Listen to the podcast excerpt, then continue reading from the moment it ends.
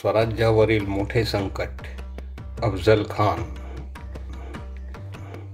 शिवाजीराजांच्या झंझावाताने व चौफेर हालचालींनी स्वराज्याचा विस्तार होत होता. आदिलशाही त्यामुळे त्रस्त झाली होती. मोहम्मद आदिलशहाच्या मृत्यूनंतर त्याचा मुलगा अली गादीवर बसला. परंतु वयाने लहान असल्यामुळे त्याची आईच सर्व कारभार पाहत होती. तिला सर्वजण बडी साहेबा म्हणून ओळखत होते. अतिशय धूर्त व कारस्थानी बाई म्हणून तिची खाती होती. तिने राजांचा बंदोबस्त करण्यासाठी दरबार भरवला. पण शिवाजी राजांचा आदिलशाहीतील सरदारांनी एवढा धसका घेतला होता की कोणीही राजाविरुद्ध मोहीम घेण्यास समोर आला नाही. पण ही मोहीम अफजल खानाने स्वीकारली. अफजल खान अतिशय धूर्त उत्तम प्रकाशक शरीराने झुप्पाड उंच असा सरदार होता. त्याचा दराराही विलक्षण होता. राजाविरुद्धच्या मोहिमेची सर्व सूत्रे अफजल खानाने स्वीकारली व दैय्यत तयारी सुरू केली. आदिलशाहीतील सर्व मातब्बर सरदारांना खानाला सामील होण्याची आज्ञा झाली. सर्व तयारीनिशी खान विजापूरहून निघाला. राजांना याची कल्पना होतीच. त्यांचे हेर अफजल खानाच्या सर्व तयारीची राजांना पूर्ण खबर देत होते. धूर्त अफजल खान राजांशी मैदानी मुलखात दोन हात करू पार होता. म्हणून त्याने तुळजापूर व नंतर पंढरपूर उद्ध्वस्त केले. पण राजे त्याच्या या हालचालीत अडकले नाहीत. आदिलशाहीच्या कडक खलित्यामुळे अनेक सरदार खाना जाऊन मिळाले पण कान्होजी झेंधे मात्र बदले नाहीत. ते राजांना जाऊन मिळाले. जेधेंचे मावळात खूप वजन होते. त्यांनी बऱ्याच देशमुखांनी फुटू दिले नाही. अफजल खानाची आगेकूच चालूच होती. पंढरपूरनंतर तो मलवडीस आला. तेथूनच त्याने बजाजी निंबाळकरांवर चालून गेला व त्यांना कैद केले.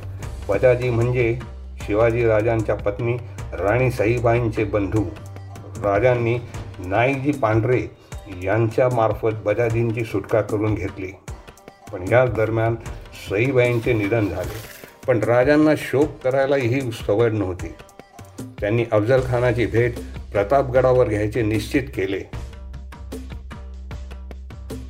गनिमी कामाच्या लढाईत प्रतापगडाच्या भोवतीचे प्रदेश अतिशय सोयीचा होता. राजे प्रतापगडावर आले हे कळाल्यावर खानानेही आपला मोहरा तिकडे वळवला. प्रतापगडाला जवळचे ठिकाण वाईत प्रवेश केला व तिथेच आपले मुख्य ठाणे केले.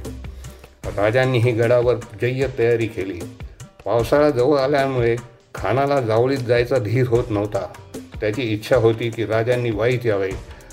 म्हणून त्याने कृष्णाजी भास्करांना शिवाजी राजांकडे पाठविले. कृष्णाजी भास्करांनी राजाला खानाची भेट घेण्याची गळ घातली. मग राजांनी आपला वकील म्हणून पंताजी गोपीनाथांची निवड केली व त्यांना खानाकडे पाठविले. त्यामागील उद्देश एकच होता. काहीही करून खानास जावळीत आणायचे. पंताजींनी त्यांचे काम चोखपणे केले. त्यांनी खानास असे भासवले की राजे खूप घाबरले आहेत व म्हणून वाईट येत नाहीत. जर खान प्रतापगडावर आले तर राजे त्यांच्या हवाली होतील. अखेर खान जावळी सेनास तयार झाला. जावळी कशी आहे हे खानास ठाऊक होते. म्हणून प्रतापराव मोऱ्यांसारखी माहितगार माणसे व अर्धे सैन्य घेऊन जावळीकडे कूच केले.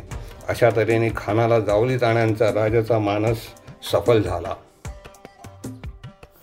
दिनांक दहा नोव्हेंबर सोळाशे एकोणसाठ हा भेटीचा दिवस ठरला.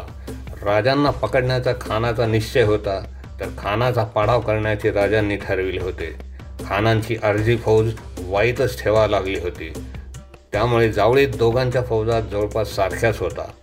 पण खानास त्याच्या फौजेच्या वर्चस्वाविषयी खात्री होती व त्यातच त्याला खात्री पटली होती की राजे खरोखरीच घाबरले आहेत.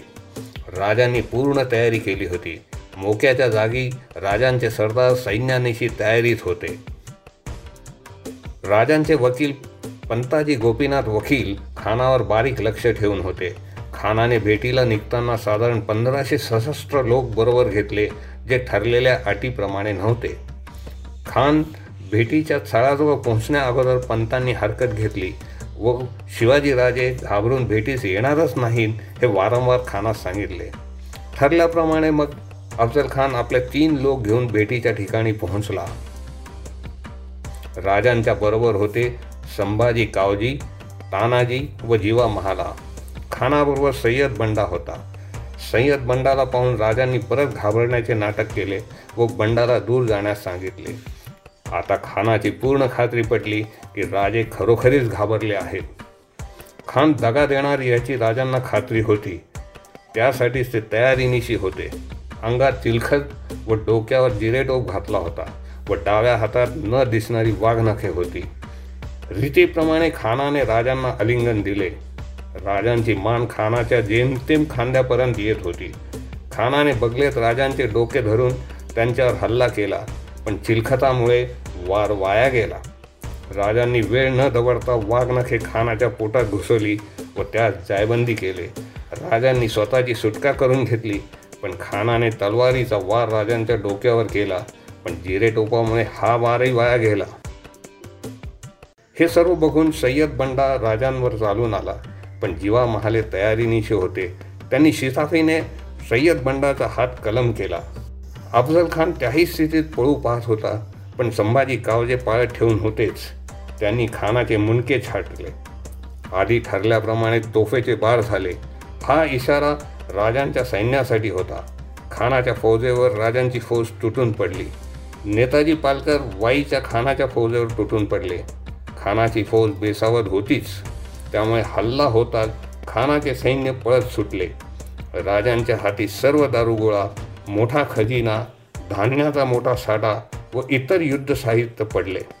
अशा रीतीने राजांनी अतिशय कुशलतेने युद्धशास्त्रातील अनेक तत्वांचा वापर करून अतिशय बलाढ्य अशा खानाचे पारिपत्य केले.